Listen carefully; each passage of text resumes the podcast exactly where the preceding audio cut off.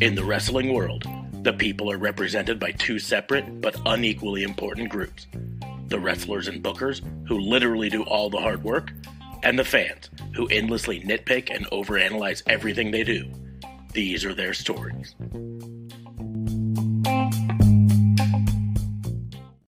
Hey! It's Warhorse and you need to shut your mouth, open your eyes, and clean out your ears, because it's time to listen to the Raw and Order podcast. That's right, they're bringing you the best in all that meaty podcasty goodness in one, what is it, an hour? Two? Who cares? Who gives a shit? You need to listen to it right now, or else Warhorse is gonna, I don't know, roll your ass! Welcome to another episode of Raw and Order, the Wrestling Booking Unit, the only wrestling podcast on the planet that is live at this very, very moment, broadcasting from my room at my apartment. Technically true. I am your host, Detective Mark Smarks, and I am joined, as always, by my partners in crime fighting, starting off, District Attorney Vincent K. Fabe. What's going on, man? How are you? I'm fucking pissed. This is what fucking happens when all you, and I know we're not directly into the podcast and we'll get there. This is what fucking happens when you're more worried about whether a guy, not a guy, you own the rights to a guy's name or not, or having the right look in the ring, and versus proper training and leadership and all that shit. And we're going to get into it tonight. This is going to be like the Wrestle Rant with a completely different subject here. And well, I'm fucking pissed. That's where I'm at. I am hoping that we can eventually pivot into a little bit more lighthearted later in the show. But this show is going to start off somber and angry at times. Very much like the fucking wrestling rant. So we're also joined by our RCMP from up north, JLB. What's going on, man? It goes good, sir. I'm not mad. I'm not angry. I'm very chill. I'm very nonchalant. I'm good. Unlike Fabe, and I'm here to do a podcast and get the wrestling talk going. Yeah, well, I mean, there are a few things. A, you had a chance to already rant and rave a little bit. I didn't get to join you on your cheat podcast earlier today. My one job during the day on the weekends is taking care of my family. That's my one job. And today. It was. It's also your one job during the weekdays. You just have to valid. Do it a different route with another job. Unfortunately, I have two jobs during the weekdays. Three, if you count that. Three job. But three job, yo. That's a shirt. I was a little frustrated because I recently found out that a brand of shoes that, as a child, I yearned for so much, I wanted so badly that Skechers? Skechers are my favorite shoe brand on the regular. I ain't gonna even lie, I think they're the most comfortable shoes on the planet. But as a kid, I was a wannabe skater, and I yearned so much for a pair of Airwalks. And they were so popular and so high end and all that stuff. And then they sold to the Payless shoe stores and became shitty for. Became Payless. Yeah, right. Payless for like 20 years. They recently got bought by JCPenney's brand, and they are now Payless doesn't exist anymore, does it? Exclusive. No, Payless exists. No, I thought Payless went under. Yeah, me too. Payless closed about 2 years ago. There's still some in our stores out here, so. Oh. Huh? Oh, lordy dumb. Good place to buy. My child is in the quickly growing stage shoes. Oh, yeah. Let's see. Because the first headline when I look up Payless is, Payless, we're back. It might be kind of like... Payless shuttered all of its U.S. stores in 2019, but then reopened stores starting in late 2020. There you go. So they're technically back, but part of shuttering... What all a horrible stores, time to come back. Yeah. Part of shuttering all their stores was apparently... selling off all of their brands, their exclusive brands, because they were bankruptcy. And JCPenney's bought the Airwalk brand and has brought it back as a decent shoe, reportedly. And so I visited the two JCPenney's in my immediate vicinity to find a pair of Airwalks that I liked.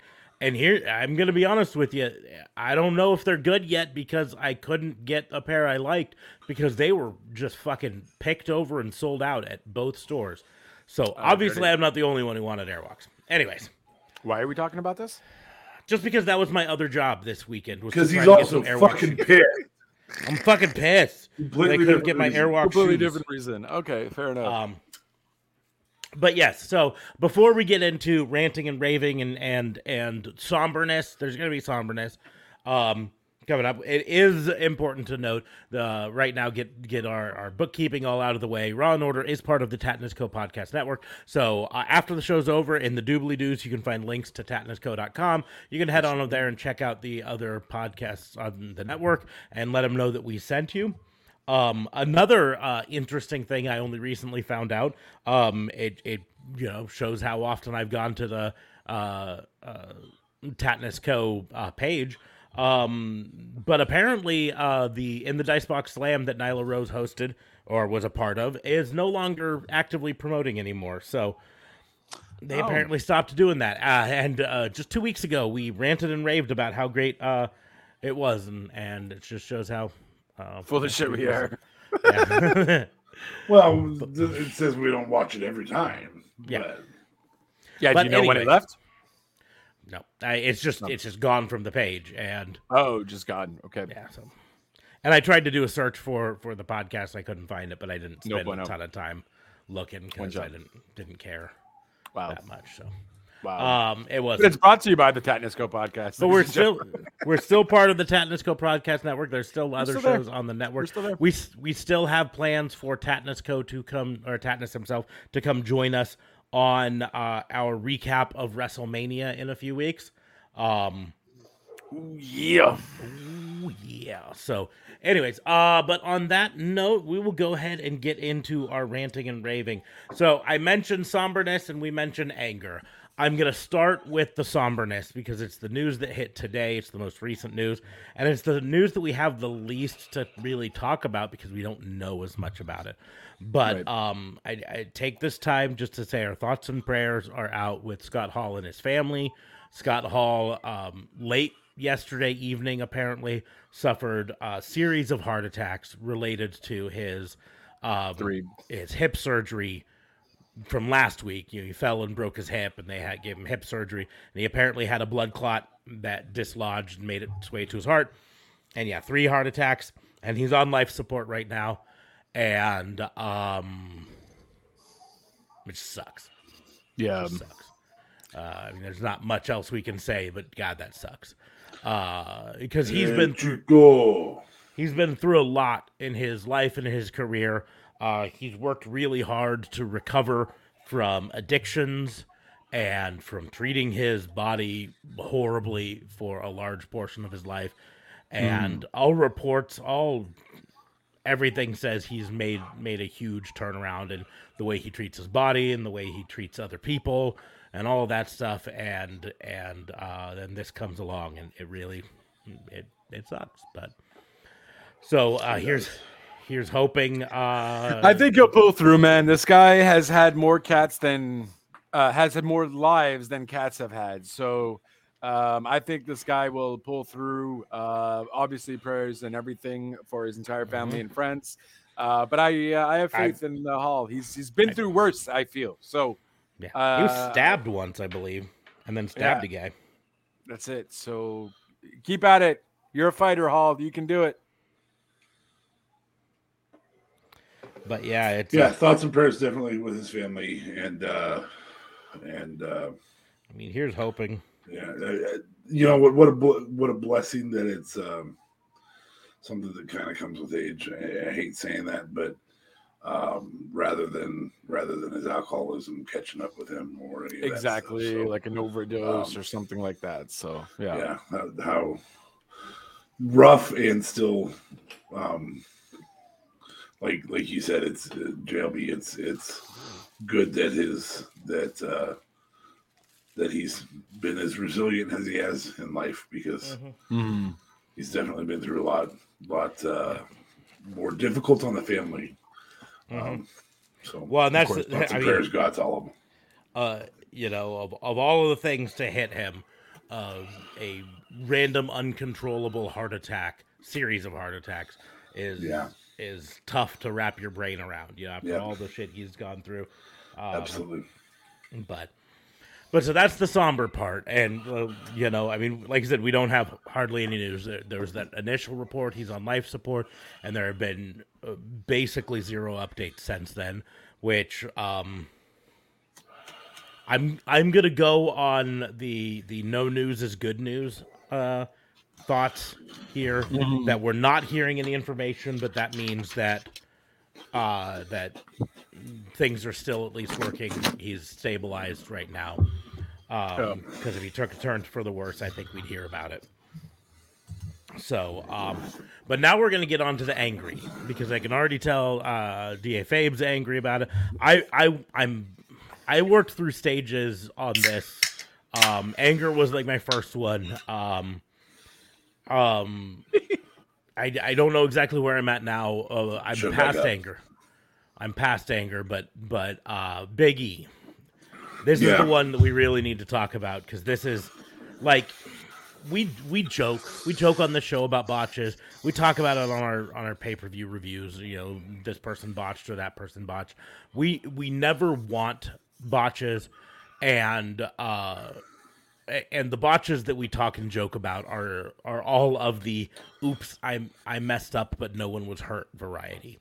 Right. But this week we had a botch that was not an oops, I messed up, no one was hurt. It was a someone is seriously hurt and may never wrestle again. We don't know. We can hope on it and all of this stuff, but so it was on SmackDown. And I thought we were just going to spend a large segment talking about Butch. That was my thought going into SmackDown. I was like, it's all about the Butch. It's all about the Butch, baby. But no. They decided to say, no, you're not going to make fun of Butch, because instead we're going to almost kill Big E. Yeah.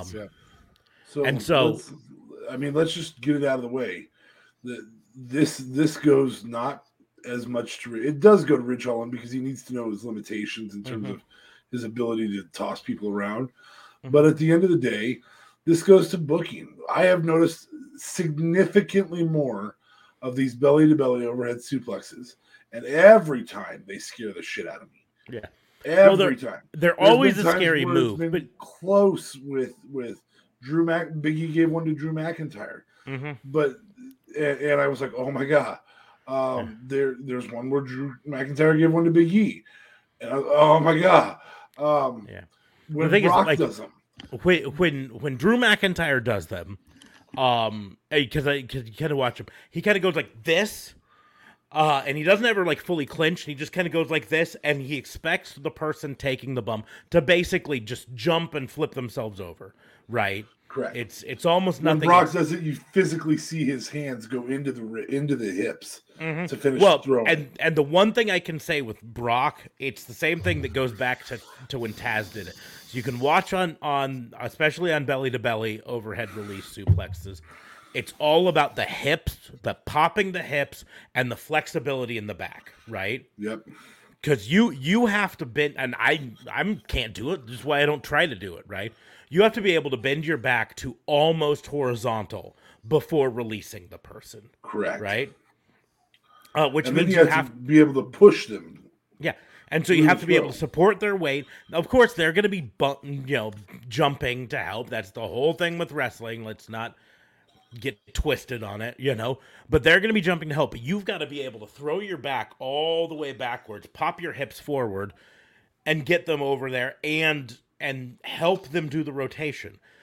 And The problem is, when we watched Ridge do it, first he tried to do it once and could barely get Big E up. And then so you saw him, he go like this, and he can't. And so then he sent Big E down, and then he just kind of threw him over his head. No popping the hips, no leaning backwards, just kind of up. And effectively that just took all control out of Big E's side and just dropped Big E on his head. And two fractures in the spinal cord, the C1 and C4. Yeah, he's got full. That's the good news is he's got use of his hands and his toes, and he can move all extremities. He's got two fractures, the C1 and the C4 vertebrae. They don't see spinal damage yet, but they're still going to do some looking. But there's at that point, at the moment, they're thinking he probably won't have any permanent long-term effects of it. Right. Except for when you break your C1, from what I've read, the C1 is the more dangerous of these two. C1s have a habit of not fully ever healing again. Oh, okay. And if they don't heal again, his wrestling career is over, right? And so that's where, you know, we're in danger of never seeing Big E wrestle again. Now, will he have a part in WWE once he's back? Yeah, of course. He's way too entertaining for them to not. You know, they'll move him to commentary or backstage interviewer or new ring announcer, for heaven's sakes. I'd be okay with that. New ring announcer or manager for the New Day. Mm-hmm. You know, something like that. He'll have a part. There's no doubt about that. But it would just be an absolute shame for this to be the end of his in-ring career because of this stupid managerial decision. It is exactly what NXT is right now. Well, and it is exactly Vince McMahon. Yeah. It is Vince McMahon saying, "Hey, I'd like to see the guys that look like this," and putting them in this place. Ridge Holland was immediately injured on his own bump upon entry to NXT. Then he comes back. He gets a week in NXT, and now they have him following Sheamus around. Mm-hmm. He has not had the training that it takes, and we see this left and right in NXT now, and we're pushing the envelope with safe maneuvers that are less, you know, that look dangerous. Well, that's not a safe maneuver that looks dangerous. The one that broke Stone Cold's neck is a safer maneuver. Whoop, let's bring him back on. There we go. Lost you for a moment. So Stone Cold. Yeah, I don't know what happened. Sorry about that. Yeah. Stone Cold breaking his neck to the to a pile driver was generally considered a safer maneuver than something where you're doing an overhead release of somebody with their head facing the ground.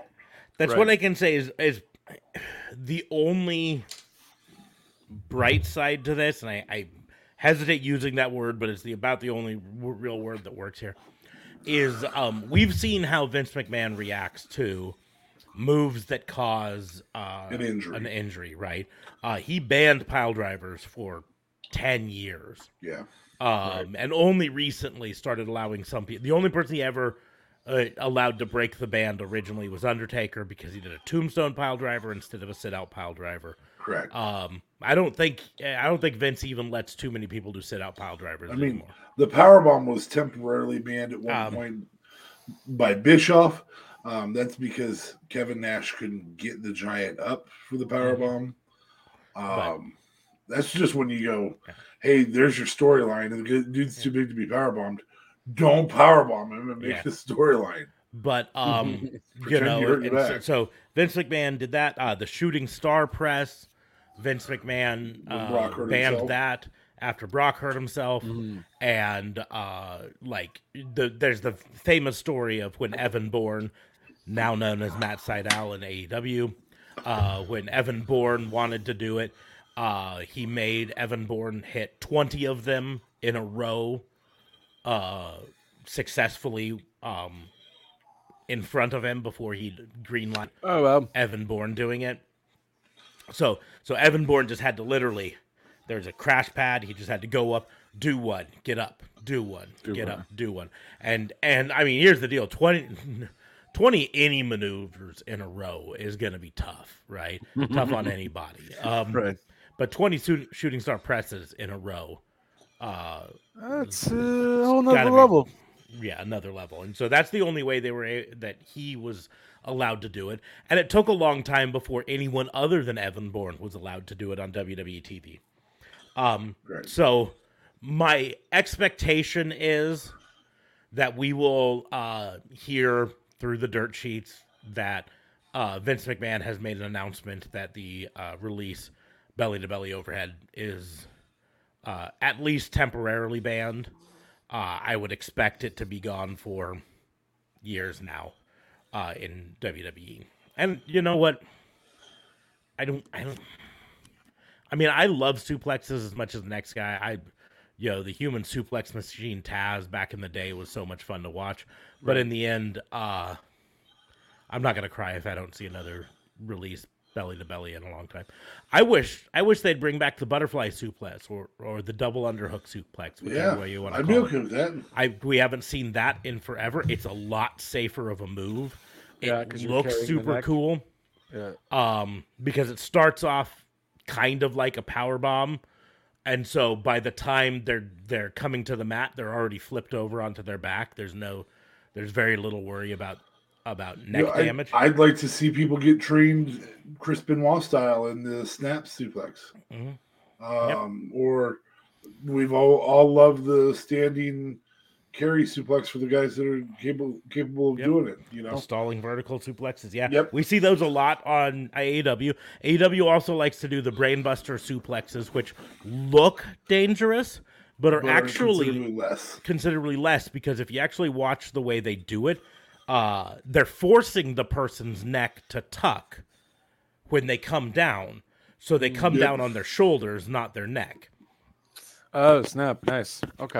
So it looks like a brain buster, but in reality, it's just their head is right here and they still land on their shoulders. Correct. Anyways. Correct. But yeah, the stalling vertical suplex, the brain busters, the snap suplexes, those are all great. The belly to belly suplexes, although not belly to back suplexes, like the German. And I'm not a huge fan of the German. Those release, but done incorrectly. Yeah, I feel like Brock is gonna mess someone up eventually, though. Those can be. Well, I think the problem Kenny Omega's gonna mess somebody up with his dragon. Dragon can be stilled. The thing with the dragon is, again, it's kind of one of those things where because you are basically full Nelsoning them, you actually got your hands behind their neck. Yeah, when you go back, so you're forcing them to tuck their neck, and you're forcing the major impact to be on their shoulders and your hands. But yeah, no, I mean, it's the release belly to backs, like the German suplexes. Those are always tough, and I think Brock might hurt someone, because I think Brock tends to get overzealous about him, because he knows how much he's known for just throwing people around. So sometimes he throws them. I hate to say too hard, but they start to over-rotate in the air, and that's where the problem comes. I would prefer to see less release suplexes and more, like a bridging German suplex.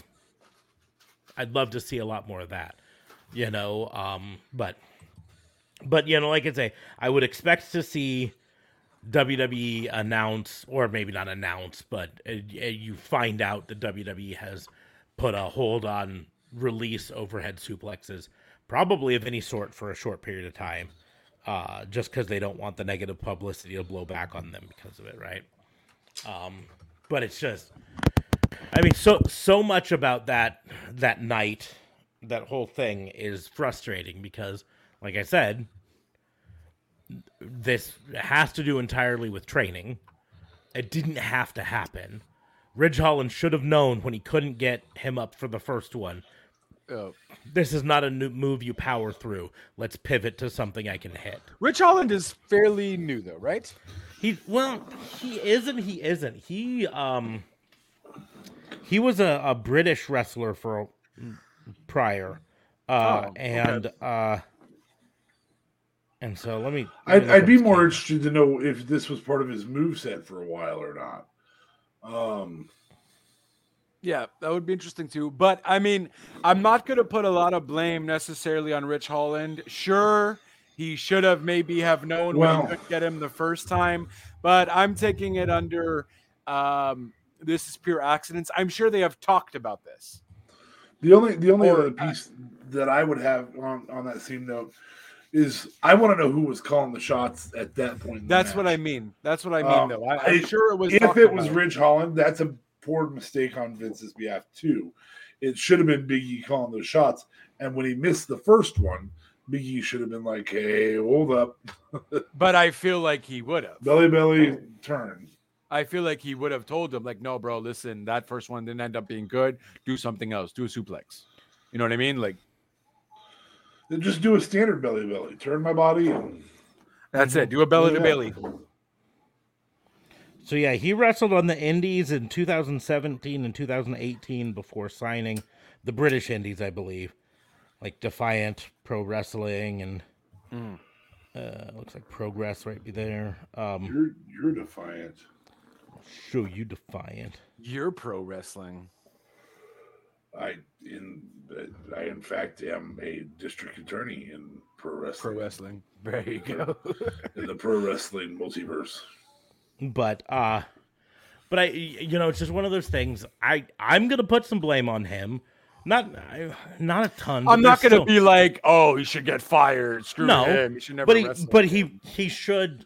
This should be a place where he should know that you can't do certain things, right? If you can't do it reliably in training, then you shouldn't try to do it. Maybe he did it good in training. We don't know. We don't have enough info for that, though. You know what I mean? Like, I don't think it was ill will. It was just an accident. I think there was an accident, but again, this 100%, you could see he grabbed him. He goes like this, and he can't get him up. And that right there, an experienced wrestler would know right then, this is the time where I move to something else. I pivot and change, right? If you can't get someone up on the first go, then that's a sign that you shouldn't be trying that move. An experienced wrestler would know that. Now, again, I'm not trying to say he should lose his job or lose his career and never wrestle again. I'm saying that he needs to at least take this as a learning thing and take some time and look back and say, hey, there are some moves that I can do and there's some moves I can't do. You know, when was the last time you saw Brock do a shooting star press? When he damn near broke his neck. WrestleMania 20. You know, and then he said, yeah, listen. Yeah. Listen, I can't do this move. I'm not going to try it anymore. Right? Now I'll admit, and he's done it a few times. He did it in NXT when he was in NXT and all that. He did it in NXT, you know? But he was never great at it, right? And so it's one of those things he should have just known he was pushing himself too far. But once he messed up, now the fortunate thing for him is when Brock messed up, the only person that he could have injured was him. Right. So, you know, he was able to go, hey, I fucked up. I'm going to roll on and I'm never going to try that again. Right.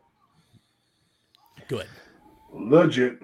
I mean, kudos to Holland, though. He did go to the hospital afterwards. Mm-hmm. He didn't just like, oh, whatever, the guy's hurt. I feel bad. I'm not going to do anything, though. He went to the hospital to see Big E, obviously apologized there as well. You know, so kudos to him for at least taking that next step and doing that as well. Yeah, I don't know, man. Like, I think Twitter was really shitting on Holland. I get that it sucks. Hold on a second. Twitter shitting on someone? What? I know. It's just a very unfortunate accident, and here's to hoping that it doesn't end up like an Edge scenario. We know Big E doesn't need surgery, but if the C1 is as messed up as it is, where that's the most important one that really can just determine your career anyways, that's not a good sign. And here's to hoping that we get to see some more Big E in the future. I mean, he's got a long recovery road ahead. I imagine he's then off WrestleMania for sure. Oh yeah, no, we probably won't see him in a WWE ring for at least a year now. Oh wow, okay, that makes sense. Yeah, you know, with this sort of stuff, you know, because he's going to have his neck immobilized for months, because you know, with fractures in those, any motion in those can actually cause spinal damage. So they said there does not appear to be signs of spinal damage yet, but there's some time. He moves his head the wrong way, spinal damage, you know? So they're going to have his neck immobilized for months, right? They're probably going to have that immobilization going down to his shoulders as well, which then means he's not going to be lifting weights. Oh, of course not. He's not going to be running or jogging or anything like that. So maybe he's going to be on Up, Down, Down with Xavier. He might. Once he gets to a point where he can you know, reliably sit up for long periods of time, and that's true, and you know, all this, he might, you know, because holding a controller and doing this is something he can probably do. Mm-hmm. But you know, my point is, after doing all of this to recover from this, he's gonna find himself not in wrestling shape, you know. Right. So he's gonna spend six months recovering to a point where he doesn't have to wear a neck brace anymore. Just to live his life. And then he's going to have to start working out. And then that working out's going to have to be carefully monitored, because he won't be able to do anything that could damage his C1 or C4 vertebrae. Right. You know, and so that's going to go down. And so that's why I say I wouldn't be surprised if we don't see him for at least a year, maybe a year and a half. There's also... in terms of a person that trying to put a positive spin on it, because you said I had to later, or the podcast was going to go positive. There's no other wrestler I would rather cut the Mike Tyson promo of, I broke my back. Mm-hmm. No, final. So if you haven't seen it, look that up on YouTube. Yeah. Yeah. No, spinal. No, did you? By the way, did you post the comment that we had there? It's just an emoji, but it's just emojis. I didn't put it up here yet, but look, it's emoji. Referee saying touchdown. Touchdown. Or in this case, the X. I wish they were throwing up the X. That would be did the ref throw the X? Did the ref throw up the X in the match? I got to be honest. I don't know, because I'm sure they did. But to clarify for anyone out there, when we talk about C1 and C4, the C1 vertebrae is the one right at the base of your head, and the C4 is right in the middle of your neck, just down here. So the C1 is also explosive. The C1 is the one that apparently is the most danger, because that's the one when you go like this, any movement of the head hits that. You know what I mean? Mm-hmm. So that's why they have to immobilize his whole neck, because he can't even do any of those movements. Yeah. Right. So, and then the C4 falling down, that's a tough one. I want to say the C4 was the one of the ones Kurt Angle had. Edge and Kurt Angle had, Spinal stenosis is in that 4 to 8 range usually, down in, or 4 to 6 range down in the lumbars. Yeah. Well, Wikipedia just says 2 of his cervical vertebrae. And I'm like, well, yes, 2 of them. Which ones? We have how many? We have 6? Yes. I'm sorry, I don't know. This is why we ask questions. And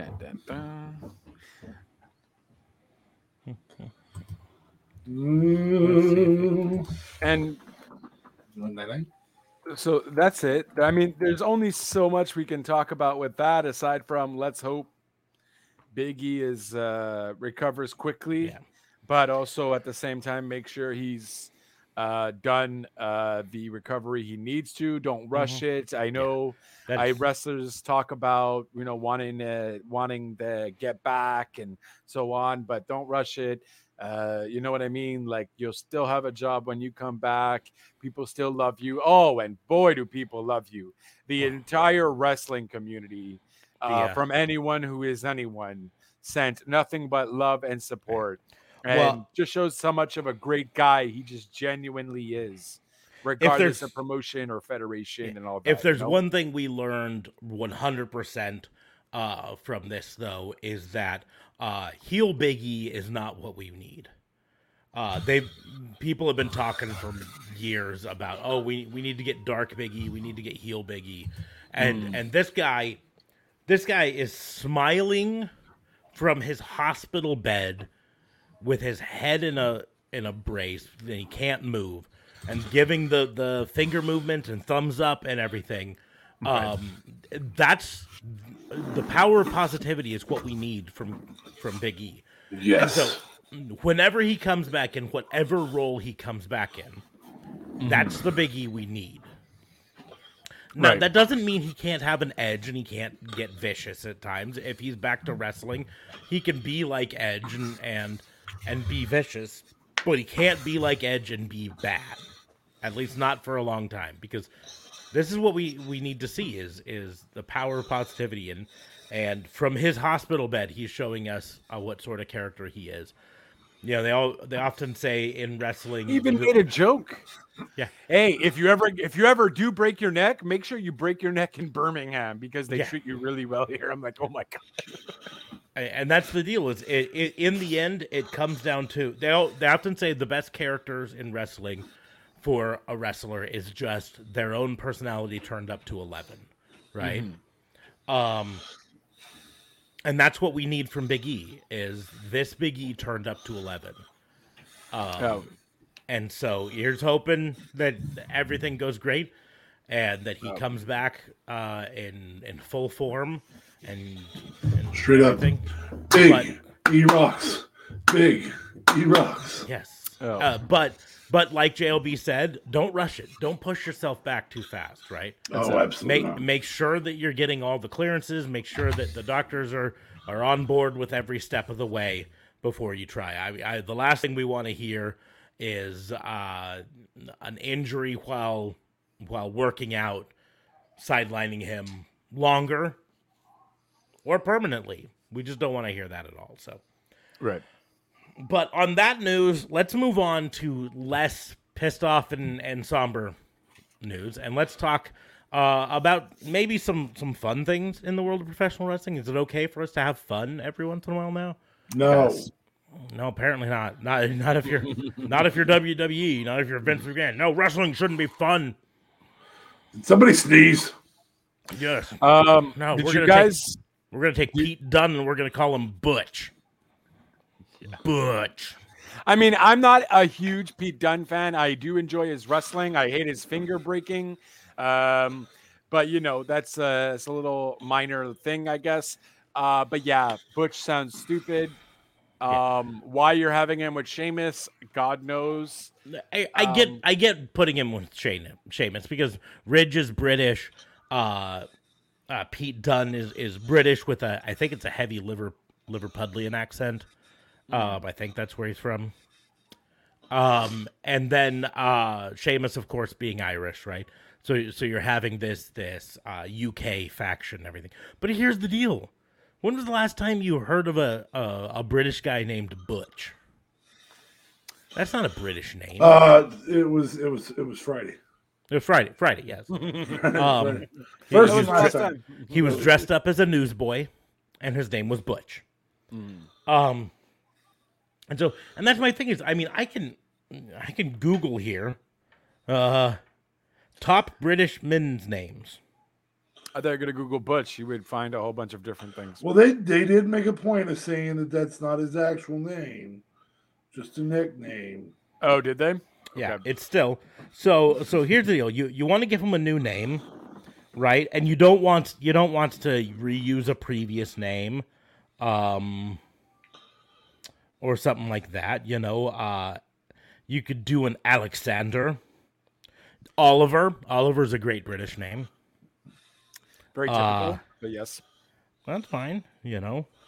But it's more so just kind of like, you wrestled as Pete Dunne your whole freaking career, even in NXT when you were in WWE. We've seen the same shit with Walter now that he's Gunther.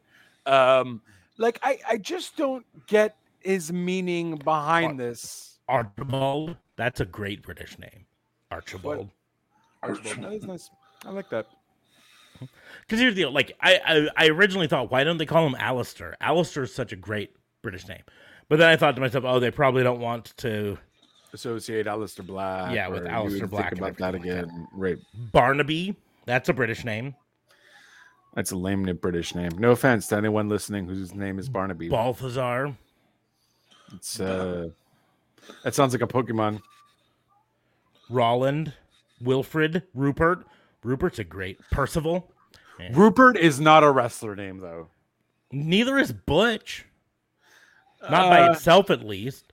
There's got to be something else to it. Butch the Destroyer. Butcher. Oh, here's what you do. You name him Fergus, right? Jesus Christ. And then you have Finn Balor saying, "Wait, you told me I couldn't be Fergal," and you're like, "Yes, this is Fergus. It's different." Horatio. Horatio is an awesome British name. I feel like I'm just going to do Horatio Cane lines all the time. Well, it looks like the cat's out of the bag. Wow. Nope. Sorry. All right. Laszlo. That's a good one.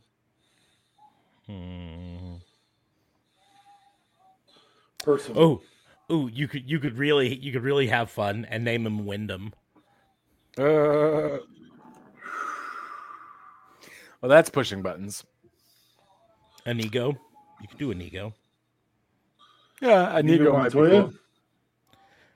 But that's my point. Is in the end, I know what it is. It's two parts. It's WWE wants to have trademark. We've talked about this before. Pete Dunne owns the trademark on his own name. And so they can't trademark it and monetize it exclusively. So they want to rename him to something they can monetize. You think Adam Cole would have changed his name if he went up to the main roster? I think they would have made him change his name. It was talked about. It's one of the jokes that AEW has made all the time, is that was one of the things that WWE pitched to him, that he was going to come up to the main roster and they were going to change his name, mostly for this reason. But I mean, you look at it, almost all of them, either when they come into NXT or when they come up to the main roster, get their name changed. It's very Wasn't rare. Karrion's Kross still named Karrion Kross? He was Killer Kross on the Indies. No, but I mean NXT was Karrion. But when he came to NXT, they changed his name to Karrion Kross. Oh, so they trademarked Karrion Kross. Oh, okay. Right? Well, that worked though. Yeah, I mean it worked, but in the end, it's still the same thing. It's why either when they come to NXT or when they pull up to the main roster, they like to change their names. Change the name in NXT then. Don't wait for them to get out of NXT. No, because again, I'm not 100% against name changes. I hate it when they're dumb, right? But I didn't hate Killer Kross to Karrion Kross. I like Killer Kross better, but I got why they didn't want it to be Killer Kross for a couple reasons. A, they couldn't trademark it and make money off of that. But B, WWE likes to present itself as a more family-friendly show. And having a person whose name is Killer kind of straddles that line a little more than they'd want. I get it. Mm-hmm. But so many. I mean, it's why Tyler Black became Seth Rollins. Right. Tommy End became Malachi Black. I do think it's funny. It's kind of funny if you go back in the history of WWE name changes. Very often, they've taken. Why did they? I wonder why they kept Samoa Joe. The ones that they let keep usually are ones who've established a huge name for themselves elsewhere. Yeah. And by huge name, I mean really large following. World Championship. Yeah. CM Punk. Following. Yeah, that's valid. But, But what I'm saying is it's kind of funny to watch how often they've taken a name away from someone who came, like Tyler Black. And then a little bit later, someone else comes in and they give that person part of that one's name. So you had Tyler Breeze, who took the Tyler part, and you had Aleister Black, who took the Black part. You had Bailey, who wrestled on the indies as Davina Rose, comes into WWE, you know, in NXT, and they say, no, we're going to change your name to Bailey. But then a little bit later, they sign this fitness model, and they say, you're going to be Mandy Rose, right? So they take these names, and they're like, oh, these names are good. We're just going to tweak them a bit and give them to someone else instead. Because it's happened repeatedly throughout of it. Who was it? Someone wrestled as something Knox before they wrestled in WWE. And then when Tegan Knox came in, they gave Tegan Knox the Knox name. You know, it happens repeatedly there. Hey, look, more fire emoji. Fire. Maybe the referee like that was him just being very happy that Tom Brady is out of retirement again. Yeah, he's like, hey, Tom Brady, gonna come out. If that guy's all about Tom Brady, we shouldn't let him be. Never mind. Yeah. We're gonna block that guy. That's what we're doing. Oh, Jesus. Well, there goes your Twitch follower. No, yeah, that's the non-wrestling news. Tom Brady came out.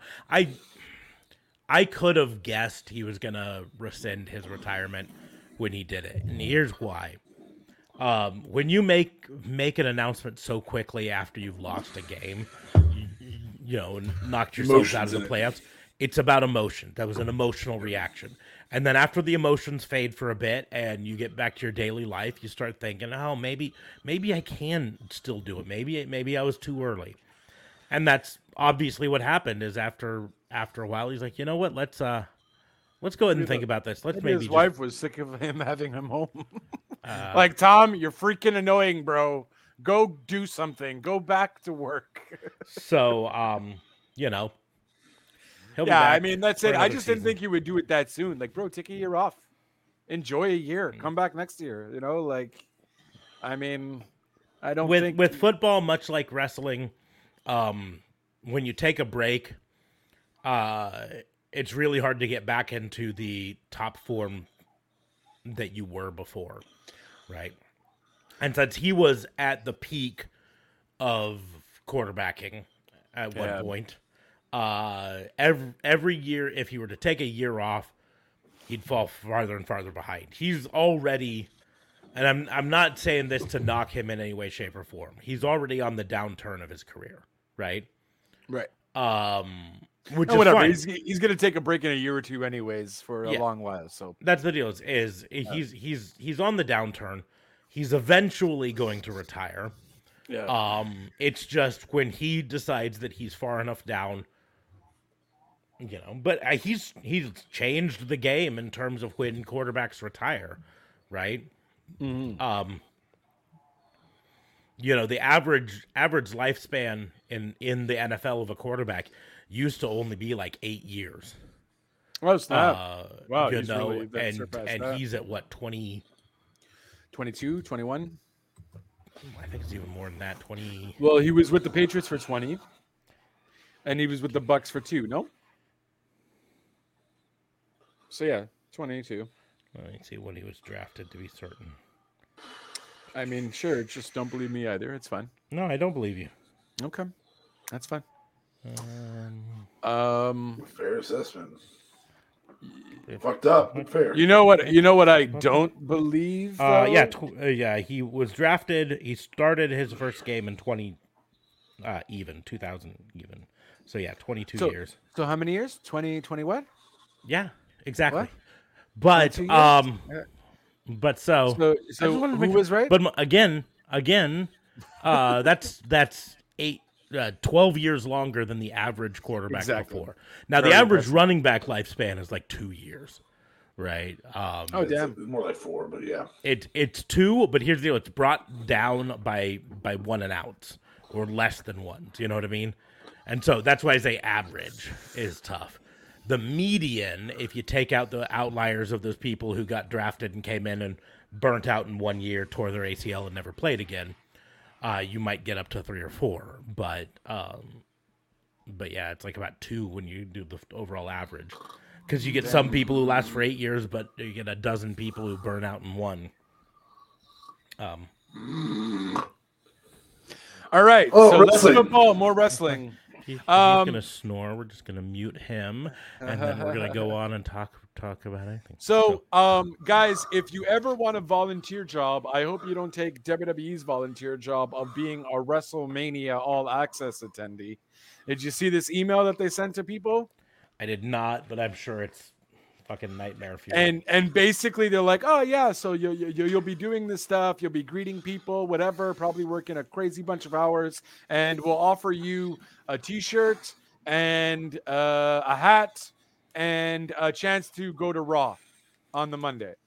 Wait, they don't even give them free tickets to WrestleMania? No.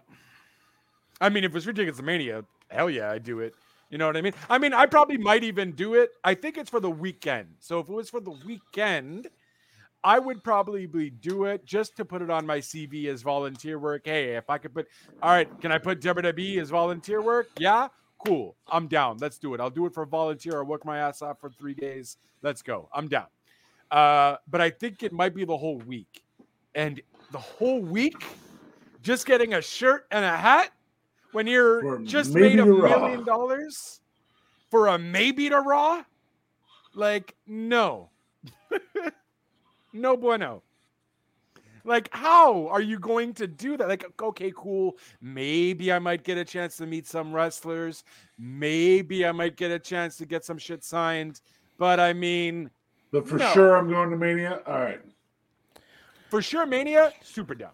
Super down. Sign me up, Buttercups. Even nosebleeds. Like, yeah. Volunteers needed for WrestleMania Superstore Access. The most stupendous WrestleMania in history is coming to Dallas. An unprecedented Superstore Access will descend on Kay Bailey Hutchinson Convention Center from Thursday, March 31st through Monday, April 4th. Superstore Access will include the largest assortment of WWE merchandise ever, photo opportunities with WWE and WrestleMania memorabilia, an immersive experience through Undertaker's graveyard, and more. Join us in providing one-of-a-kind experience for the WWE Universe in Dallas. Volunteers must be 18 years of age or older. Positions include greeter, assisting with photo ops, prop handler. Volunteers receive WrestleMania Superstore Access shirt, WrestleMania hat, entry into a raffle for Raw tickets. And so there you go. You won't even get to even see a wrestler. It's wrestling memorabilia. Like, what the hell, bro? From Thursday to Monday?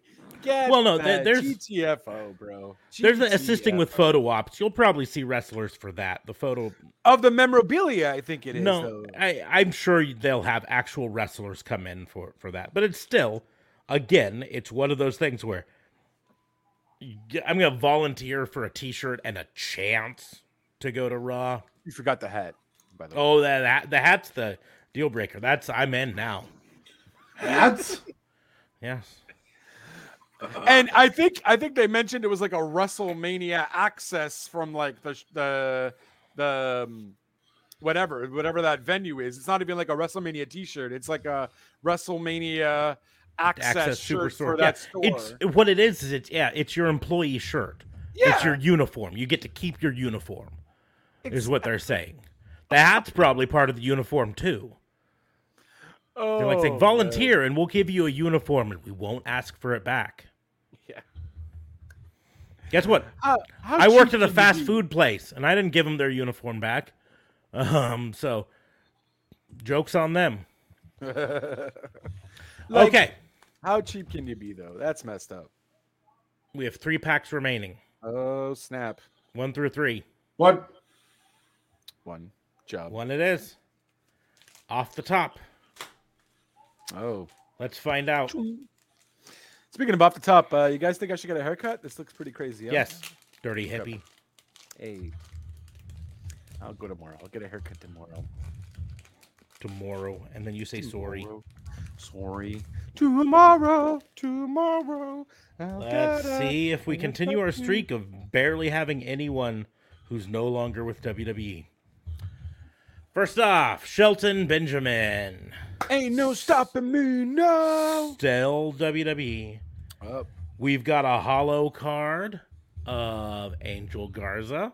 Hey, Conquistadors. We got our Superstar Miz card. Awesome. Of the 2009 Miz when he's drafted to Raw. R2 Allen and Ginter. This might be my favorite Allen and Ginter pull set yet. Yeah. Little Miss Bliss. Hey, 5 and 3. Oh, Mr. yeah. Perfect? Mr. Perfect. Nice. That is perfect. That set there. Might be thinking. And then the final two cards. Oh, we get someone who's not with WWE anymore. John Morrison. Mm. And finally, we mentioned him earlier, Mr. Styles himself. Jesus, you have like 4 AJ Styles cards. Let's find out exactly how many I have. Oh, I have an AJ Styles sticker, so that'll count, right? Counts. So that puts us at 2. Deck. Right. There was like another one, and I think you also had one with an Allen and Ginter one. We're at 2 so far. How much did you pay for this pack? $20 total for the 10. For the 11. Okay, I guess that's not bad. I'm still at 2. I feel like there was one he was getting ready to do his phenomenal forearm, and or like he's in the air. I think I only have 3 because. Okay, so maybe 3. The sticker has him posing on the turnstile, doing his hand thing. Okay, right. Nice. And then trying to see if he shows up as a backup in one of the other ones, like he's getting a move done to him by someone, but.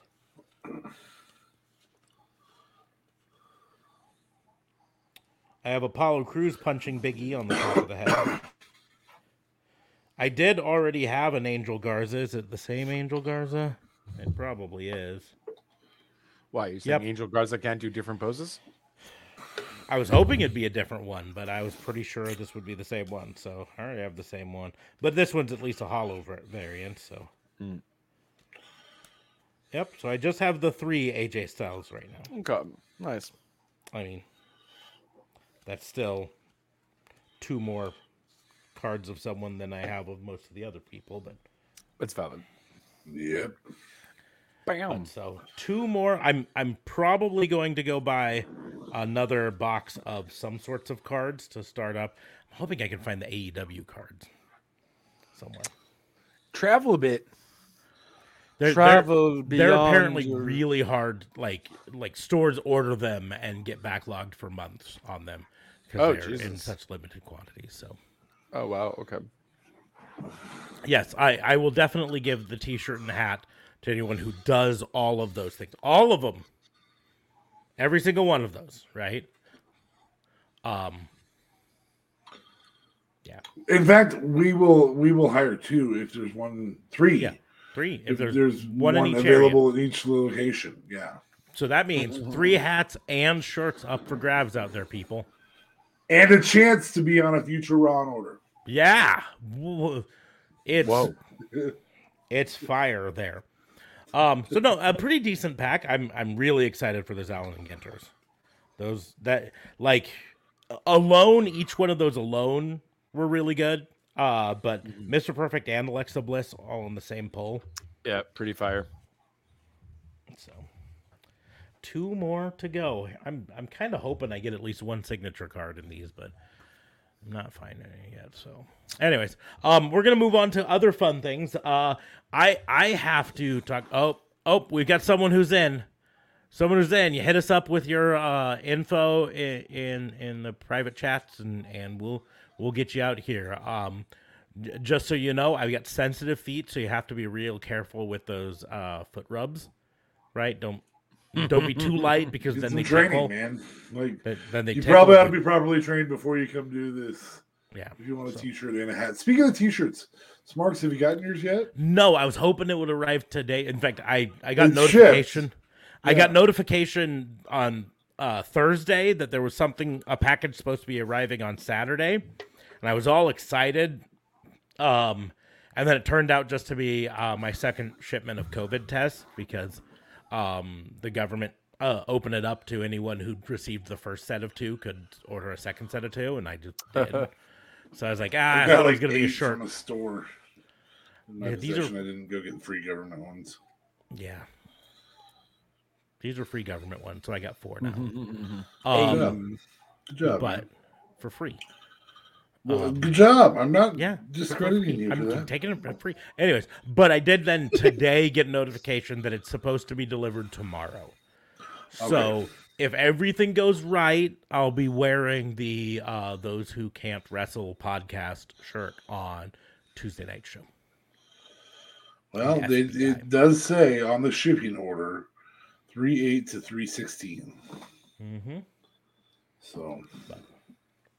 In talking about the government really quickly and saying, getting the free COVID test, I do also have to give some props to the IRS for their turnaround on getting me my refund this year. We filed last Saturday and got them this Saturday. So 1 week turnaround on getting the refunds. I think that's pretty good. So, absolutely. Anyways, but going on to talk about wrestling and fun stuff.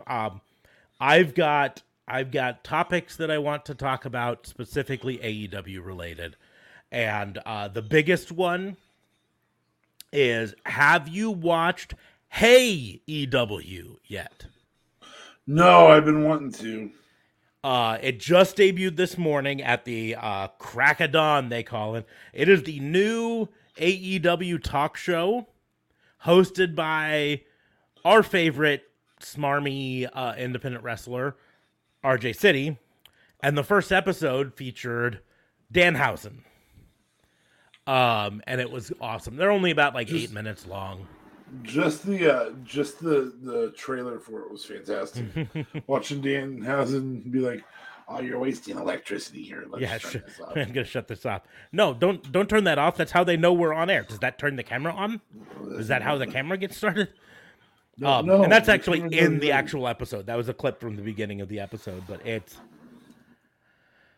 was a great episode, and I can't wait to see more. I love the fact when your entire trailer is the start of the episode, though. Yeah, that's a pretty good sign that it's going to be good. One of the other jokes in it is RJ City starts asking questions, and they're questions that were obviously written for a certain other wrestler, which I thought was really funny. He's like, well, these are useless. But RJ City has been one of our favorite indie wrestlers for a while. I'm so excited that AEW is giving him a show. Here's hoping it lasts, because it's really fun. So I don't really know why JOB has himself muted, but it's kind of fun that you can actually unmute your... Wasn't RJ City technically a part of WWE? Yes, he actually was part of WWE WrestleMania last year, yeah. Recap or it was one of the ones he did an after show on night one, a post show where he talked to some of the wrestlers and all that stuff. I don't wonder, I haven't been able to see any of his in-ring work, but I don't wonder if his in-ring work is a little bit behind his very wonderful personality work. I'll have to put together a playlist for us all. Yeah, maybe we'll find some time to watch some RJ City matches and comment on them. That'd be cool. Yeah, hopefully there's some with Danhausen. Oh, I'm certain there are. Danhausen, very famous. Very famous. Did you guys watch the Danhausen thing as well? The which one? Danhausen, not Danhausen. That's the movie. The Danhausen what? Wasn't there a Danhausen thing today, or it's gonna be? That's the Hey EW that we were talking about. Oh, snap. Hey, ew.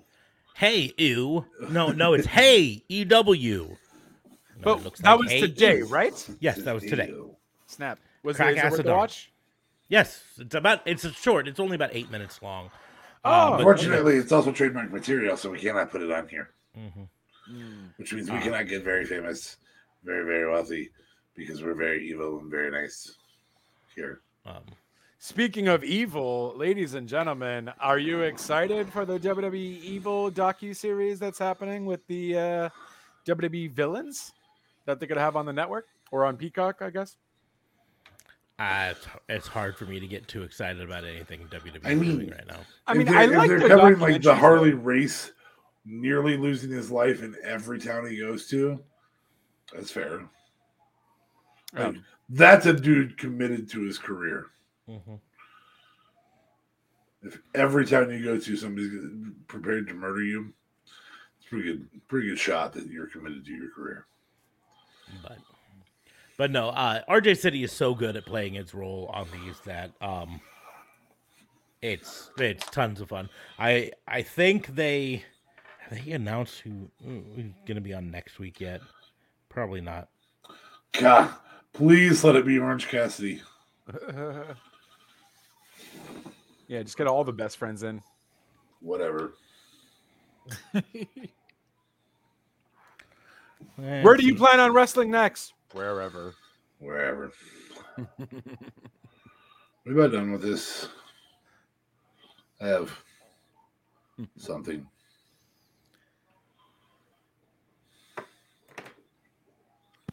RJ City tweeted, I have minimal hopes for a second episode, so let's make this one count.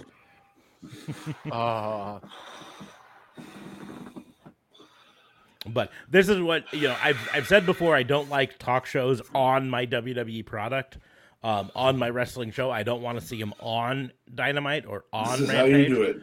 This is how you do it. You utilize social media. You put it out on your YouTube channel. You to get you a push for your television product. Mm-hmm.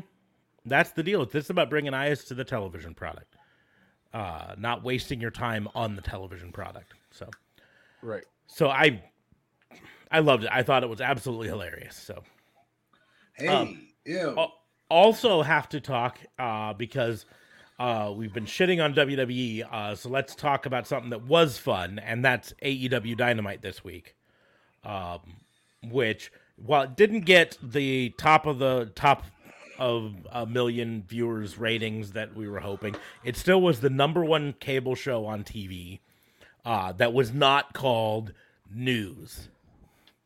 Let's be honest. There's a little bit of news going on in the world today that's getting a lot of attention. Yeah. Yeah. Sure. So when you wait, it Dynamite beat Raw and SmackDown. We're talking about on that night. It was the number one on that Wednesday. Night. Okay. Yeah, specifically Wednesday. Although, even though it didn't break a million, Raw was down, I think, this week as well. So we're still, Well, and SmackDown technically is not cable. It's network. So, but it started off with Chris Jericho addressing Eddie Kingston. That ended up being the turn that I maybe all saw coming, but still enjoyed it happening. Right? Shittiest name for a. It's a dumb name. They missed the slam dunk, right? They missed Inner Circle 2.0. Like, come on, which is also a great jab at WWE for the NXT 2.0 and 2.0 and the Inner Circle. Exactly. It was a layup. It was here you've got the Inner Circle. They've kicked out all the old members and now they've got 2.0 in it. It's Inner Circle 2.0. But regardless of that, it still was a great heel turn. Yeah. Jake Hager really should be a heel. Because I want to punch him every time I see him, and so when he comes out smiling, I would advise against that. He's got a pretty good record. I would get absolutely wrecked, no doubt about it. Would be worth it. But I still, MJF has a very punchable face. I would get wrecked by him. I'm not overestimating my capabilities here, right? Any one of these wrestlers, Britt Baker, I would get wrecked. You know, the simple fact is I'd get wrecked from pretty much anyone there. But Jake Hager has such a punch. I mean, I'd probably try, but you know, I'm betting. Is this like your way of saying you did it? Because Adam Cole will beat you if you say that. I'm saying she is a trained fighter, right? And the rules of chivalry go out the window with trained fighters. Well, Bebe, it'd be Bebe. The only way I could. Adam Cole, Bebe. Thank you for correcting me. I appreciate that. The only way I would stand a shot at winning a match with any of these people would be with a surprise sucker punch, and that's a slim chance. This is what you do. You get a root canal. You drive down to Florida to get the root canal. Mm-hmm. Yep. And then before they put me under, I go pop. Is she actually still practicing her dentistry? She is, but I thought her practice was still in Pittsburgh. Maybe, which is weird. To live in Florida and whatever. She has people taking care of her stuff, like whatever. She's like the head person. She owns it now, probably. And she's like, "Hey guys, do my stuff. You can use my name. I'll get a shit ton of money for it. You guys will get paid good." Woodland Lakes Dental. And where is the address? Nope, it's Orlando. So yeah. So I could fly down to Orlando for a root canal, and then just a very basic root canal, so I can punch you in the face. Yeah, I mean she'd then guarantee she had a lot of dental work to do because she'd probably knock the rest of my teeth out. So I'll just take more of your money now. It'd be probably very profitable for her. And I got to be honest, again, I said I'll try. I'm not even confident I'd actually land the punch. And then every time you came on the show, you'd be like, "I hit that." Yeah. I hit at that. But that's why bad guys with punchable faces should always be bad guys. And Jake Hager's got a very punchable face. I don't want to see him be a good guy. So let him be a bad guy. I mean, let's just bring Zeb Coulter in while we're at it, though. We had Hangman Adam Page take on Dante Martin in a match that probably made Jim Cornette have an aneurysm. Why are they having their champion face off with that loser? Oh my goodness, he's such a lightweight, and all he does is flip-de-doos. It's about setting up future storylines. Yeah. I mean, the thing is, Dante is going to be a star in the future, right? For sure. It's not tomorrow. No. We're talking long-term future, right? Just like I knew Chris Jericho in 1996 was going to be a star of the future, right? I didn't know he was going to be a world champion, though. I didn't know that either. His size was the only thing that worked against him in 96. I'll be the first to admit that. But if there's one thing wrestling has taught us is people can bulk up. And as long as Dante Martin doesn't bulk up to the point that he can't do what he normally does anymore. But here's the deal. In the end, this was about building him up a bit, but also letting him go back to the tag team ranks again. After a strong showing here, because that's what happened with Darius Martin back from his injury. Mm-hmm. They're going to have the Top Flight Martin brothers in their tag division now, right? And so that's really what that's for. And that is a tag team championship in their near future. Oh yes, but it also this was all about giving. Hangman a reason to be in the ring so that Adam Cole could come out, Mr. Bebe himself could come out and say, you know, you got lucky once. Now we're going to have another match. Because I'm going to win it this next time. So. You had William Regal come out with Bryan Danielson and John Moxley. They destroyed the Workhorse, and then William Regal. Make them be a tag team? Just like fucking... No, by the way, you guys are a tag team. Yep. Your tag team now. Yeah.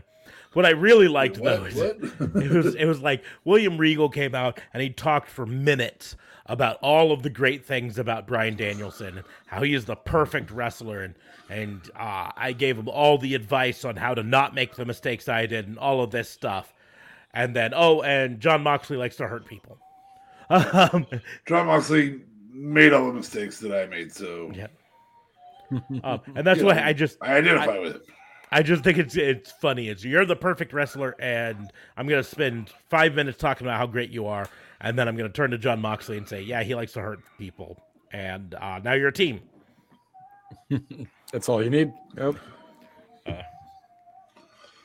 You had Pac and Penta Oscura come out and beat up on Wheeler Yuta. You had some more stuff with the Red Dragon and Young Bucks going on backstage, where Adam Cole was like, you know, he'd said that he's got the perfect tag team to challenge Hangman Page and his partner of choice, and the Young Bucks were like, oh no, if it's gonna be against Hangman Page, we're out. We don't want to be a part of this. And then Adam Cole's like, I wasn't gonna pick you, Matt. I'm picking Red Dragon. So the fallout's gonna continue happening there. The AHFO kicked the H out of AHFO. And then featured starting to beat down on Matt Hardy, and then Darby Allin and Sting came down to try to even the odds, but they're getting beaten down. And so then Jeff comes out and dances. Jeff Hardy's music hits, and I've decided to think of it this way. He comes out and he dances on his way down to the ring. He's not dancing, he's powering up. Right? Is that what he's doing? He's just Dragon Ball Z powering up. That's how he does it on the way to the ring. But Jeff Hardy came out. But the important thing to note is he came out to the Hardy Boys music because AEW was able to secure the rights to the Hardy Boys music. And that's the Jim Johnson song. This was actually not a Jim Johnson. It actually, the funny thing is, it predates WWE. It was actually used in WCW. This is really more of WWE trying to copyright everything they do. Yeah, but so what happened is WWE licensed it. But wasn't an exclusive license.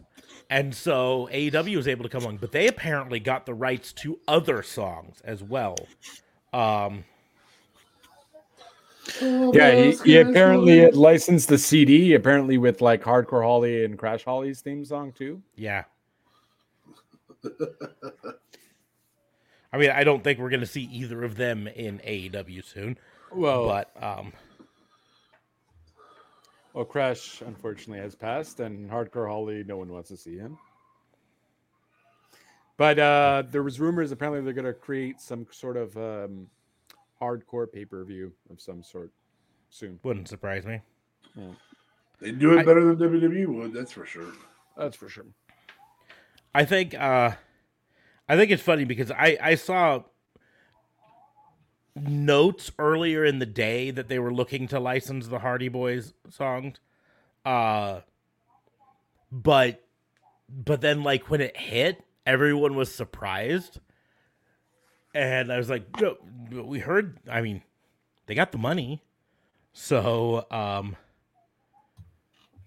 yeah. But I think everyone was really just under the impression that it was a Johnson theme song and it was WWE. How come TNA didn't use it? So that has led to believe that it was a WWE. I'm sure TNA didn't use it because they didn't spend the money.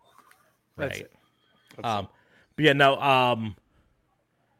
Some of the other Hardy Boys songs were WWE ones, but this one was originally produced by Zach Tempest. And it was used in commercials and TV shows long before WWE used it. WWE never actually owned the rights, but AEW bought the rights to the entire catalog, which includes the Hardcore Holly and Crash Holly Slow Death. I'm trying to remember if there's any other ones that were on that. But like, WWE owns the rights to No More Words.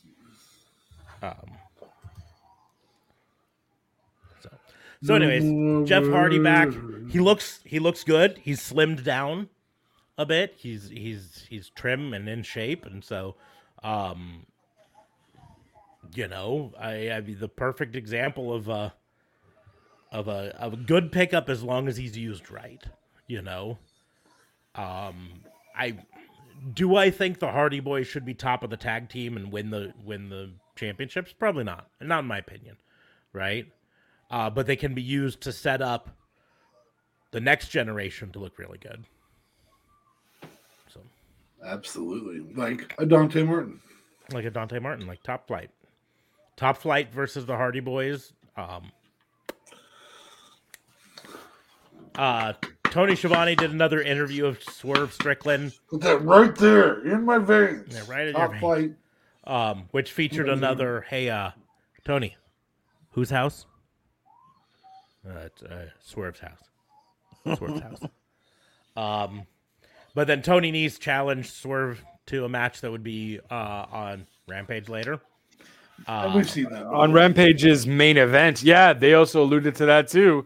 Hey, we used to wrestle a lot on Fridays, alluding to 205. 205 Live. Let's do it again.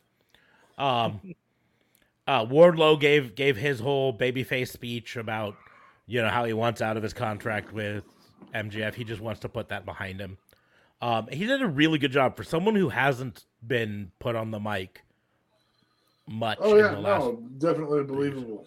He did a really good job with it. I just want to take care of my family. That was the fastest way to do it, was to work for MJF. And then you had Jurassic Express versus The Acclaimed. That was a great match. You had Sammy Guevara versus Scorpio Sky.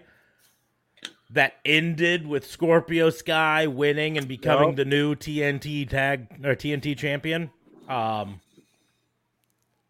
It did also feature Sammy Guevara doing a 450 splash through an empty table on the outside, which I would advise.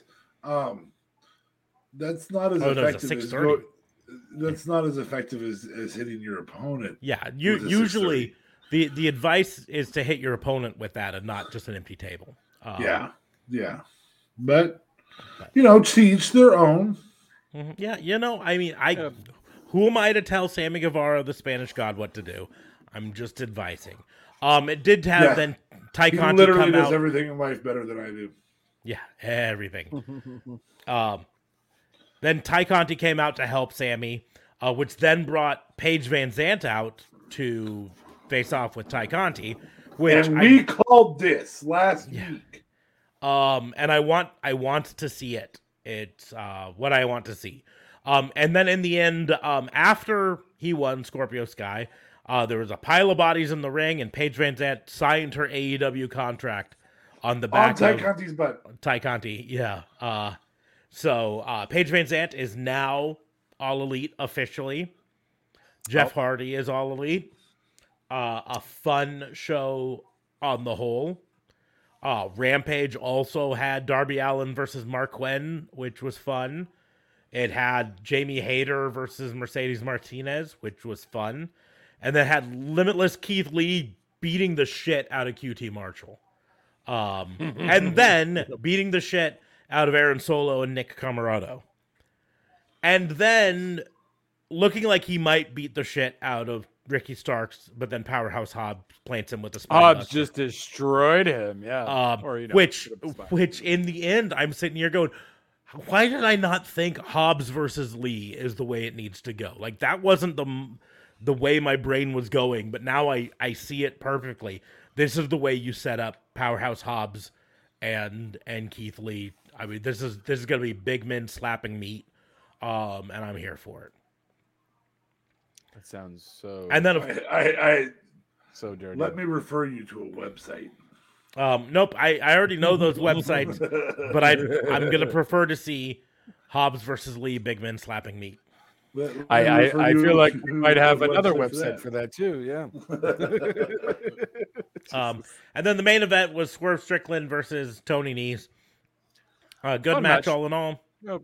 A nice way to introduce Swerve to the AEW crowd, because if you didn't watch NXT and you didn't watch the Indies or Lucha Underground or whatever, you might not know Swerve that well.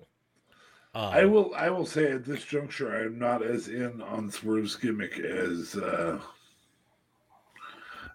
some other people. I think there's more layers to the gimmick to come. I sure hope so. Swerve has mentioned in other interviews, great heel, by the way, that when hiring Shane Strickland, you don't just get Shane Strickland, you get the whole package. And he talks about his music career, and he talks about some other stuff here, and we know that there has been some heat on Twitter between certain members of the AEW roster and certain members of Hit Row, including Top Dollar. Which makes me wonder if the heat between Top Dollar and the other members of the AEW roster is not generated heat, storyline heat, leading up to a faction similar to Hit Row in AEW. Because they mentioned the whole rapper thing, too. Mm-hmm. He's like, not only do I rap, I wrestle, blah, blah, blah. And he said, you get the whole package. You don't just get Shane Strickland. You get the whole package. Mm-hmm. So, but in the end, everything AEW did this week hit, in my opinion. Like, some of it wasn't top tier. It coming down after Revolution, there was always going to be a little bit of a... Because Revolution was 4 hours of nonstop. I'm still exhausted. It's been a week. Yeah. And so there was going to be a little bit. But they didn't have anything that missed this week. It was all still good stuff. So WWE was meh. I mean, I guess in terms of WWE... might be worth talking about potentially Cody Rhodes showing up tomorrow. Yeah. There's a good chance of that. I mean, I'm not saying it's 100%, but if he does show up, I'm putting together a supercut of all the times you said it's a work. By all means, and then playing it on the next. I mean, show. I still think it's a work, but at the end of the day, I would also be super down to see Cody versus Seth. That sounds fire for Mania. That's the interesting thing is they're still not ink on paper, and as far as we know, nothing's been signed yet. Yeah. In fact, they've told Seth to be prepared for a different match at Mania. Mm-hmm. But again, they can't put ink on paper. And again, that to me, letting those rumors fly right now without ink on paper is nerve-wracking. WWE's whole thing, ever since Cody Rhodes became a free agent, has been let these rumors fly. Because in the end, you want to mark my words. I guarantee you it's going to be Veer. It's going to be Seth Rollins versus Veer at freaking WrestleMania. Veer has finally came. Yeah, he's not going to have any energy to wrestle after. Yeah, there won't even be a coming for there. 4 months straight. Yeah. So, I mean, WWE is known to disappoint that much. Mark my words, it's going to be Veer. Now again, I'm not 100% saying he's going to show up tomorrow. Right. I've said since the beginning of this, I don't know. I mean, I know no more than the average schmo out there, right? Right. But I feel like it's probably a shoot. I feel like all the evidence points to it being a shoot. I think the problem is, I think Cody overplayed himself a bit. He overvalued himself with AEW, and when that didn't work out and he walked, WWE knew that he no longer had the leverage that he once had. When he was still working WWE versus AEW, the power was in his hands. But once AEW was no longer on the table, WWE was like, well, now the power's back in our hands. You're worth what we say you're worth. And Cody reportedly was like, no, I want more. And they were like, nah. I don't know, but I still see Vince throwing him like $5 million. Like, all right, come. You do have to stay for 2 years, $5 million. Here you go. It's not quite 3, but it's guaranteed.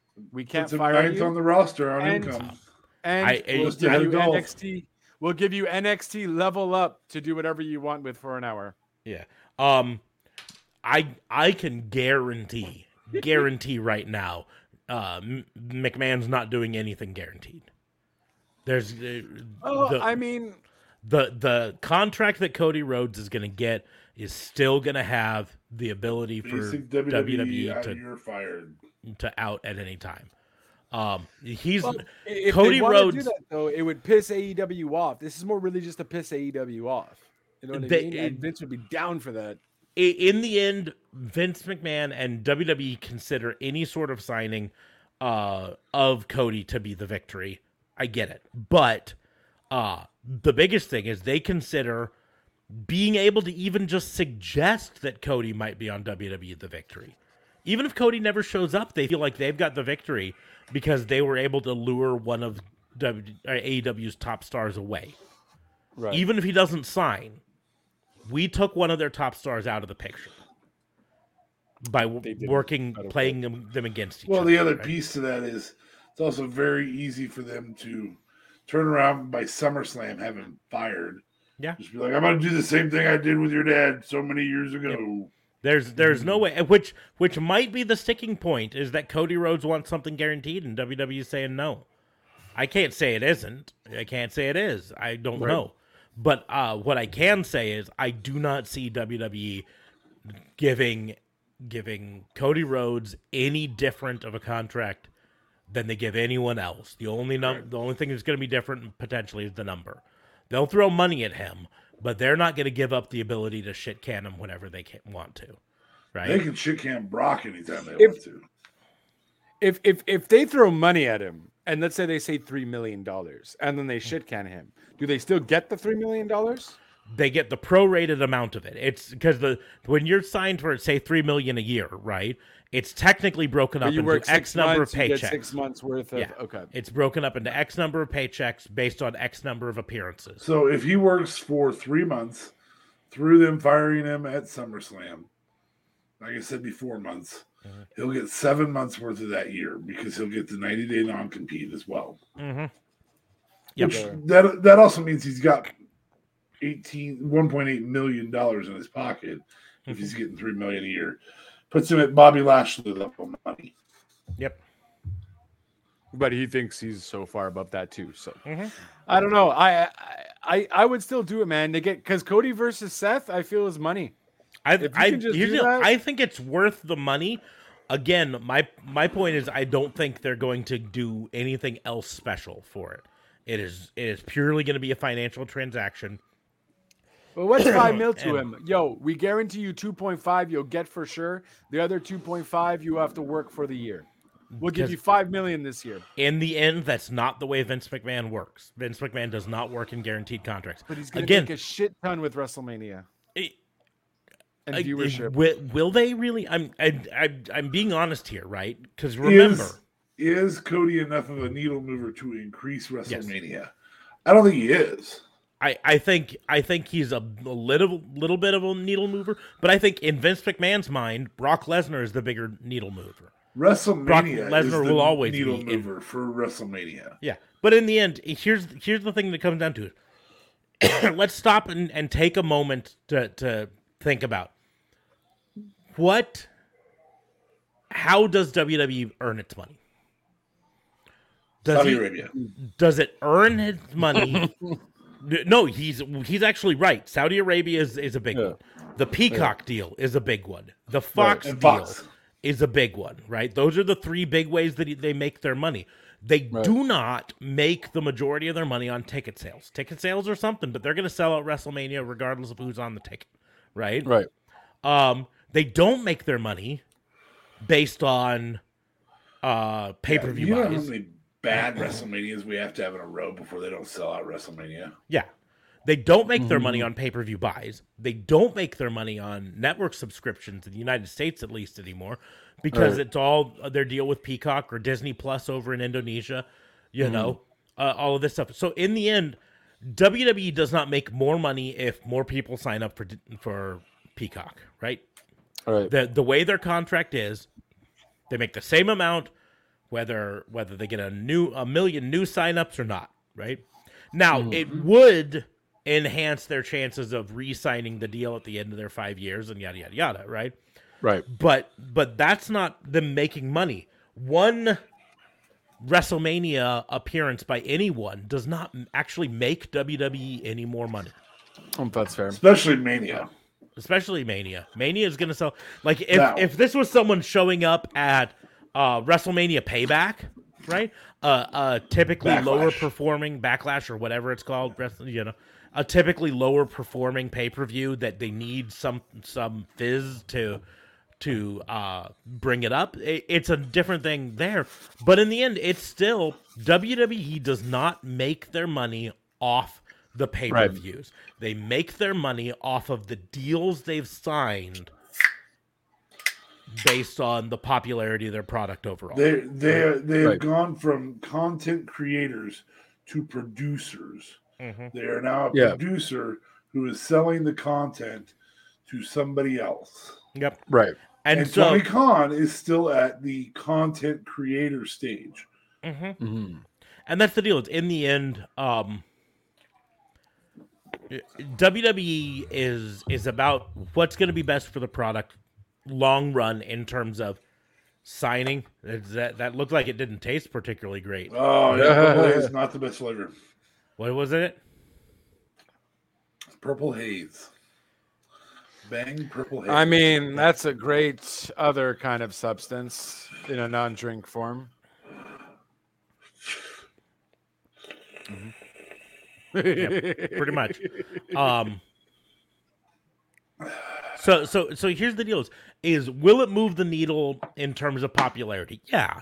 You know, Cody Rhodes coming back will get popularity. It'll get really, bro. Some eyes on the product. But in the end, it's not going to lead to more money coming into WWE directly, right? Not short term, maybe long term, right? So because of that, WWE's math is not about what's going to be the biggest match or the most popular match for us to do at WrestleMania. It's about what's going to move the needle long term and help us guarantee that Fox signs us to another deal. What helps us keep Fox on? What helps us keep Peacock on? What helps us keep NBC, not USA. Yep, Peacock. USA is just an add-on piece to the Peacock deal. Mm-hmm. Yep. Even though the Peacock deal is part of USA, NBC Universal, the Peacock deal became the more important facet to that. Yep. And that's the deal is in the end, would Cody Rhodes help bring eyes to the product long term? Yes, I think he would. I think especially with the enhanced publicity based on his Roads to the Top reality show that lasted a season. Was it two seasons? They were in the filming of the second season. So they haven't aired any of the second season. So one season of Roads to the Top. The Go Big show elevated Cody Rhodes' popularity, or at least his what's the word I'm looking for? Exposure. Mm-hmm. And so all of those things are things that WWE might like, but in the end, in WWE's mind, who's the bigger needle mover long term? Cody Rhodes or Brock Lesnar? Brock Lesnar.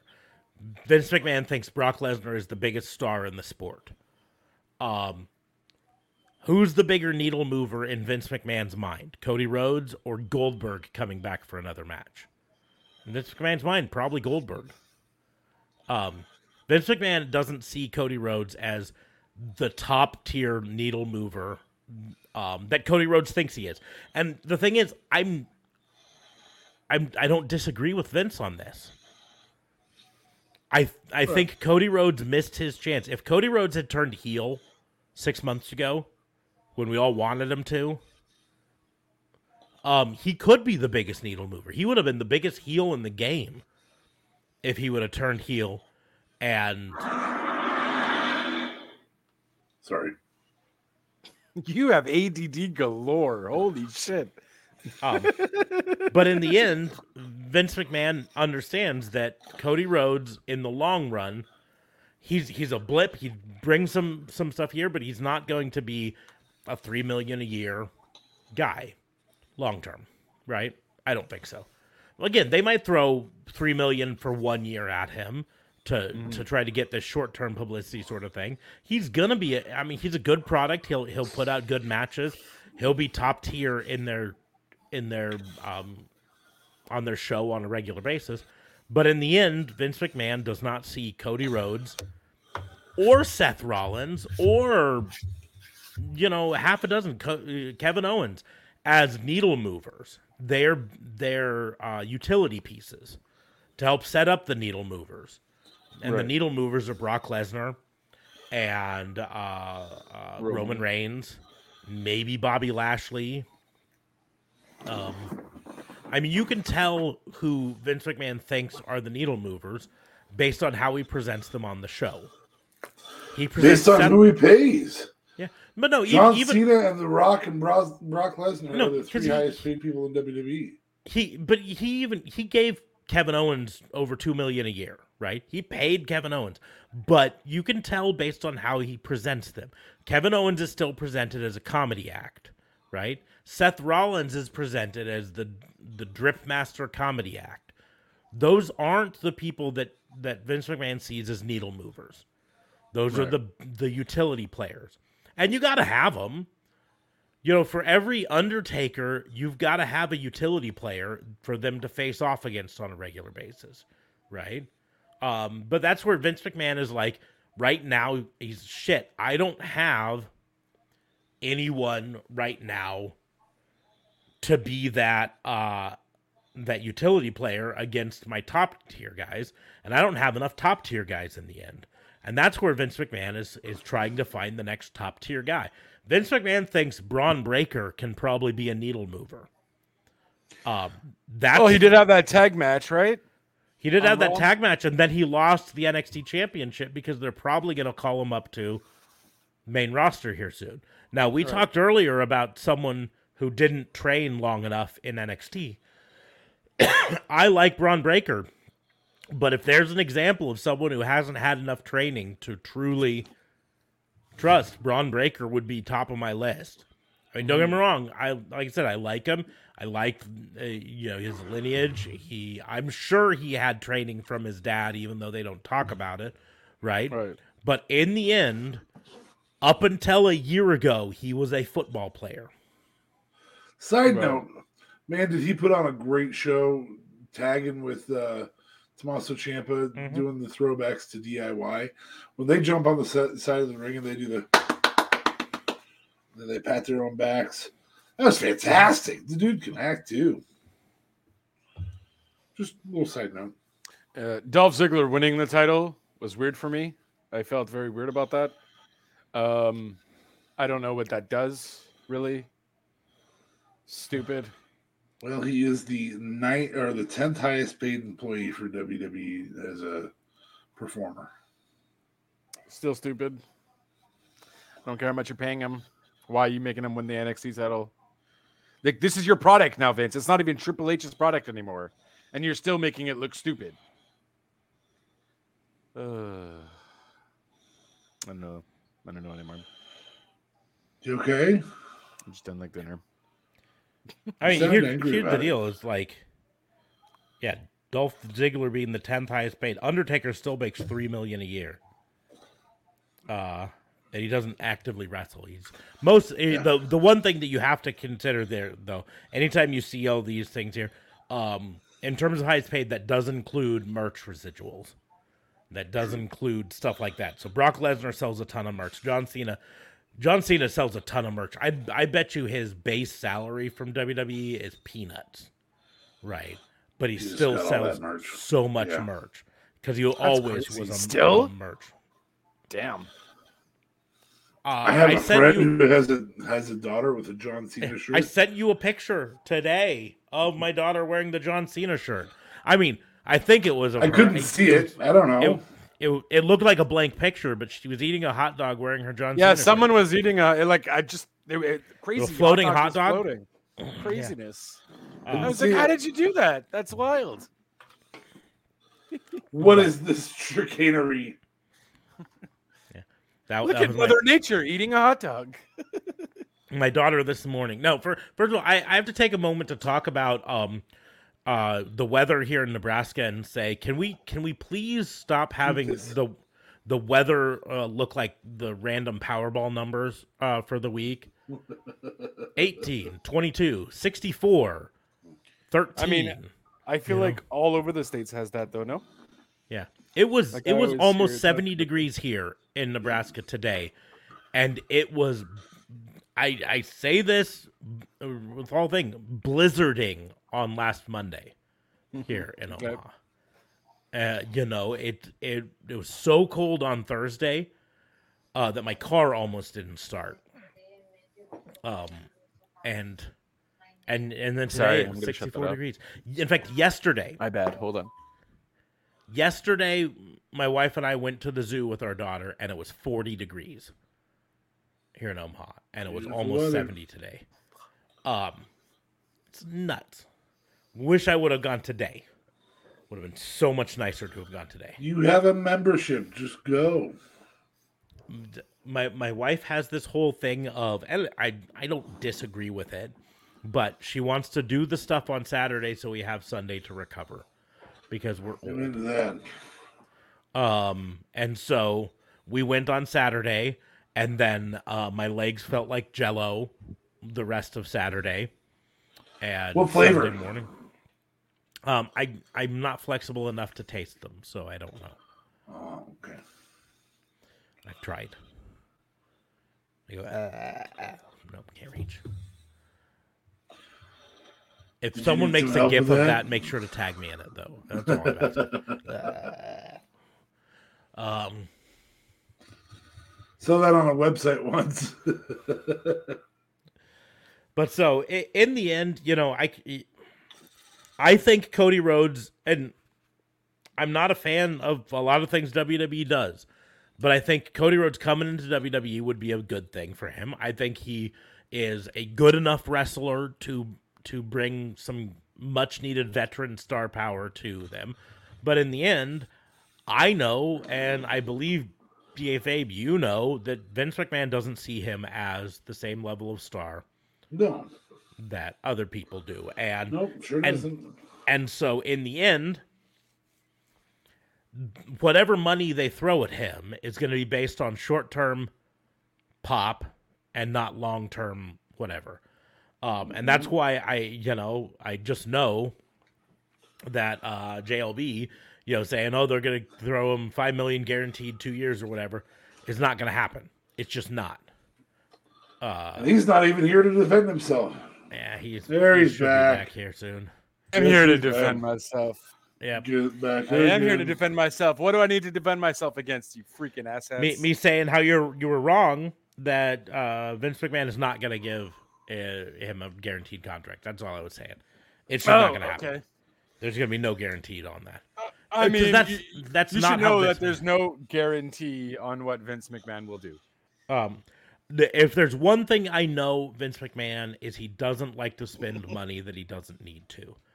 And which is why I know he's not going to sign a contract that could make him spend money when he doesn't need to. Vince McMahon is going to always structure the contract in a way that gives him the ability to stop spending money on something if he does not think it's working, right?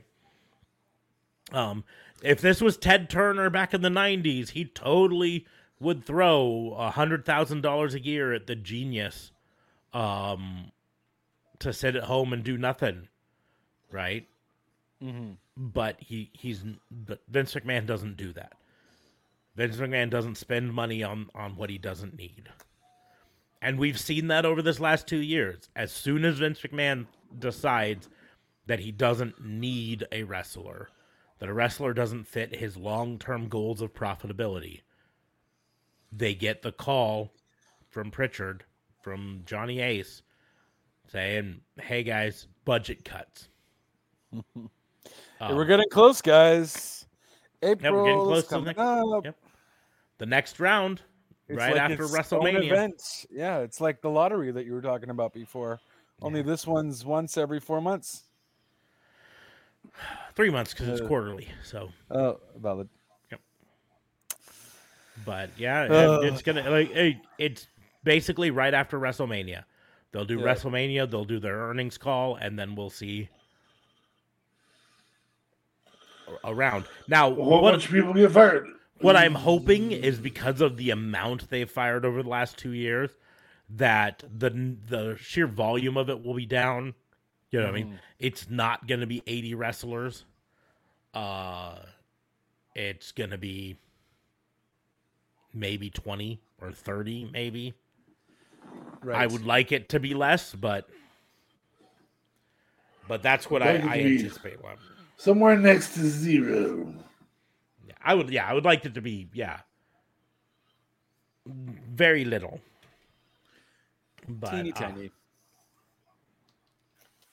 Un poquito. But anyways, that note, we have talked for almost 2 hours about this. We talked about shitty stuff at the beginning, and great stuff in the middle, and shittier stuff in the end. Kind of shitty stuff in the end. But in the end, it wasn't a bad week overall for wrestling, except for the two shitty things that happened on Friday and then Saturday. So I don't know what else to say except our thoughts are out with Scott Hall. Our thoughts are still out with Big E, hoping both of them have the recoveries that we want them to. But yeah. Unless you guys have anything else that you want to talk about, I think we'll start to wrap things up. Yeah, I think we can. Wrestling. Yeah, I think, that Mania's much... around the corner. Get ready for that week, that Hell Week. What do we have, 2 weeks left? 3 weeks, I think, right? Why, does NXT have a premium event, too, or something? NXT is doing one on the Saturday afternoon, a matinee. What? Yes. Again, just a reminder, we pay with t-shirt and hats any volunteer who comes and understudies with Raw and Order duties include babysitting our children. You pay for travel and provide us with reasonable services like foot massages, getting us coffee, and cleaning. Must be available in Nebraska or Montreal. Yeah. I also have no kids, so you might be doing very limited for me. You might be Montreal is actually just coffee and foot massages. Yes. Oh, that'd be great. And maybe some back cracks. You might have to do some back cracking. Yeah, that's all right. Yeah. So, we have 3 weeks till WrestleMania. 3 weeks till WrestleMania. Nice. 3 weeks to build up this thing. Now, let's say, when talking about Cody Rhodes, him showing up in Jacksonville would be the logical thing because of his typical location and the fact that it's the home of AEW, the home away from home sort of a thing. But they also, again, we don't have pencil to paper as far as we know. And they might just decide this is a WrestleMania surprise to do. Even if they had pencil to paper, they might say, let's hold it off till WrestleMania. Who knows? But it could be like a mystery opponent thing. That'd be kind of cool. But we're going to go ahead and start to wrap things up for this. Make sure to like, share, and subscribe to the video. Give it a thumbs up on whatever platform you use to watch it. If you're not already following us on Twitch, make sure to go over and do it, twitch.tv/RawAndOrderWBU. And I keep stressing that because we will be having some Twitch-exclusive streams that will not be on the podcast. They will not be on YouTube or Facebook. They will just be on Twitch. So make sure to follow us there if you want to be a part of those.